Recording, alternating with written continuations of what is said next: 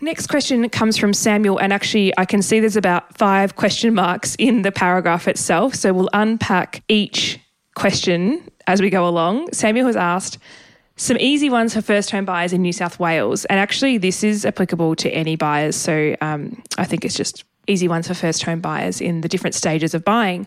When is stamp duty due if you have to pay it? So, emphasis on if you have to pay it Every state and territory has different thresholds for when you are stamp duty exempt. They also have concessions on sliding scales of reductions for stamp duty up to certain price points. I know in Melbourne it varies based on metro or regional, and I believe that New South Wales may be the same. But do your research or simply ask your conveyancer. They are actually the one who process the duties form to lodge for stamp duty to see if there's anything payable or exempt. But in terms of when it's paid, Samuel, it is paid at the settlement.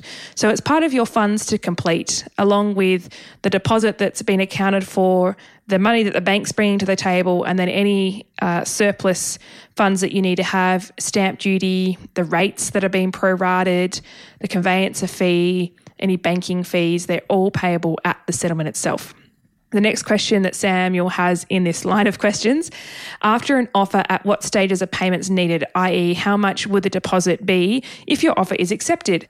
Great question. A standard deposit for the contract of sale when your offer is accepted is generally 10% of the purchase price. So if you paid $700,000 for the property, typically your deposit required is 70,000 and that money sits in the agent's trust account until settlement unless you have been served and sign an early release of deposit form. Now, please, please lean on your legal representative for this.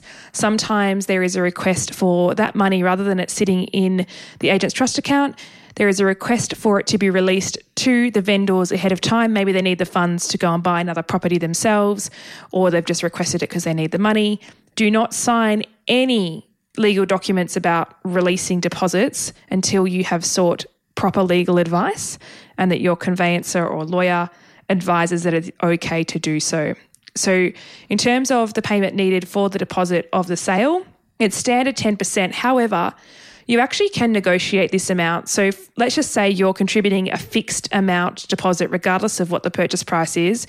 Like, let's take the $700,000 purchase price example. So, we're saying 10% was 70,000, but you might have a fixed amount in cash like accessible in your bank account of $50,000 and maybe the rest is being made up by a guarantor loan or the funds are coming from somewhere else at a later date, you can actually specify the fixed amount of $50,000 as your deposit. Just a hot tip on deposits as well, by the way, and I don't want to linger on this for too long, but I think you'll find it helpful.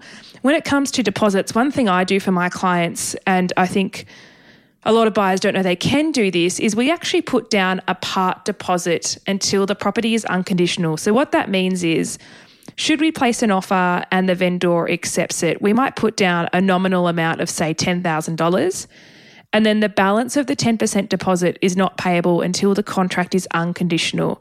Now, this is when you're going through a private sale or an expressions of interest. I'm not talking about auctions here because obviously auctions are unconditional. On the day you sign the paper and away you go. But when it comes to the deposit for private sales, you could do the part deposit of 10,000 and then once cooling off is finished and once any conditions have been met such as building and pest for example or maybe a strata report needs to be done then you can transfer the balance of the 10% across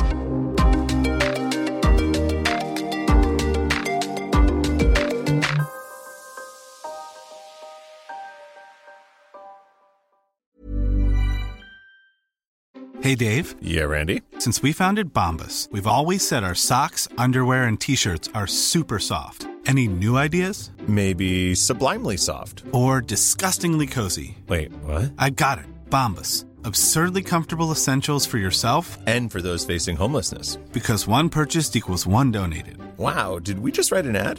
Yes. Bombas. Big comfort for everyone. Go to bombas.com slash ACAST and use code ACAST for 20% off your first purchase. The reason we do that is to mitigate risk um, of the funds being held when the contract isn't unconditional, and also because logistically, A lot of the time, you have to actually get authority from your bank to transfer a large sum. You might need to go into the branch itself or call them and be on hold for a little while to up your daily limit for the purpose of that transfer. So that's why we do it. The next question in this line of questions from Samuel says, When do you fully pay for the property? You fully pay for the property at the settlement. So on settlement day, basically what happens is all the funds are accounted for. So the deposit you've made to the agent's trust account is accounted for. The money that the bank is loaning you is there.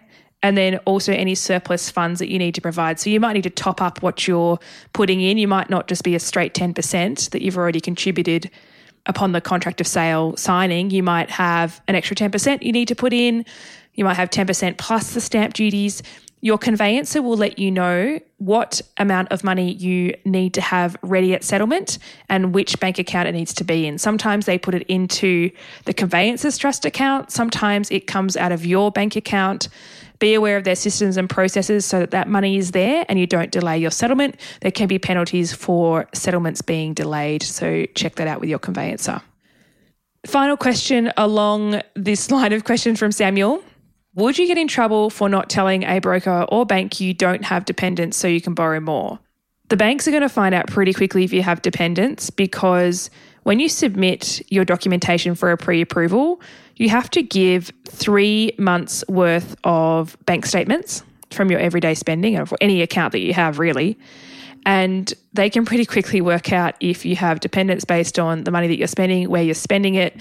I actually heard of a story once, this is going slightly to the side, but I heard of a story once of somebody who they actually didn't have any dependents, but they were an auntie to a lot of nieces and nephews.